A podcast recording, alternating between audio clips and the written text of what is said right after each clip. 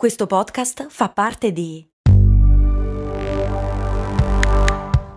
Voice Podcast Creators Company.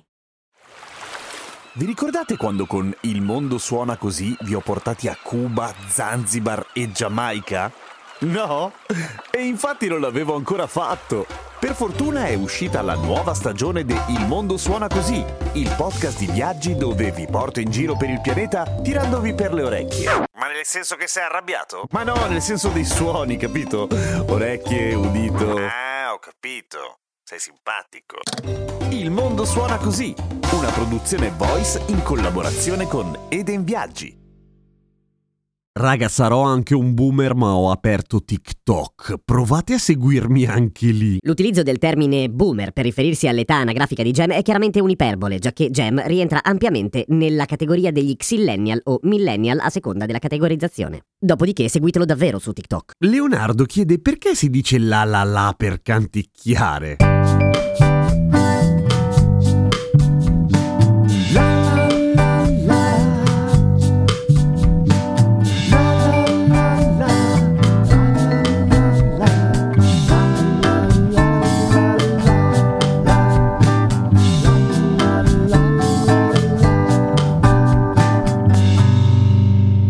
Effettivamente abbiamo un sacco di altre consonanti con le quali potremmo canticchiare, potremmo dire ad esempio pa pa pa e infatti ogni tanto lo facciamo anche a dir la verità. Facciamo meno KKK e probabilmente ancora meno ga ga ga, ma come mai esiste una ragione o è tutto un caso? Probabilmente esiste una ragione anche se siamo ampiamente nel campo delle teorie, però con qualche, come dire, sostegno qua e là che potrebbe rendere realistica l'ipotesi, mi spiego. Allora, sulla vocale A ci sono pochi dubbi, è quella più facile oggettivamente, quella più neutra soprattutto e infatti i vocalizzi dei neonati sono in genere proprio ah, ah, ah però molto meno creepy, cioè non sembrano delle bambole assassine come ho fatto io. E poi un po' si va per assonanza e per facilità di emissione, vale a dire le dentali e le labiodentali sono le consonanti che sono più facili da fare tendenzialmente, per esempio f, v, ma anche t, d, n, l, r, s, z. La r per canticchiare ra ra ra diventa un pochettino più complessa naturalmente, a meno che non sia una R con la pronuncia ad esempio anglo, ra ra ra, in quel caso sì, è facile, magari non bellissima, via. Ma se fate caso tutte le altre bene o male si usano. La canzone di Natale che fa appunto fa la la la la dice fa la la la la e ta ta ta si usa tantissimo anche lei. Diciamo che la L fra le consonanti dentali o le labiodentali come la F e la V è sicuramente quella più neutra dal punto di vista del suono, cioè più morbida. Quando usiamo pa, in genere è perché stiamo ad esempio conferendo al suono una certa pacca, cioè potrebbe essere il pa di una batteria o potrebbe essere pa pa pa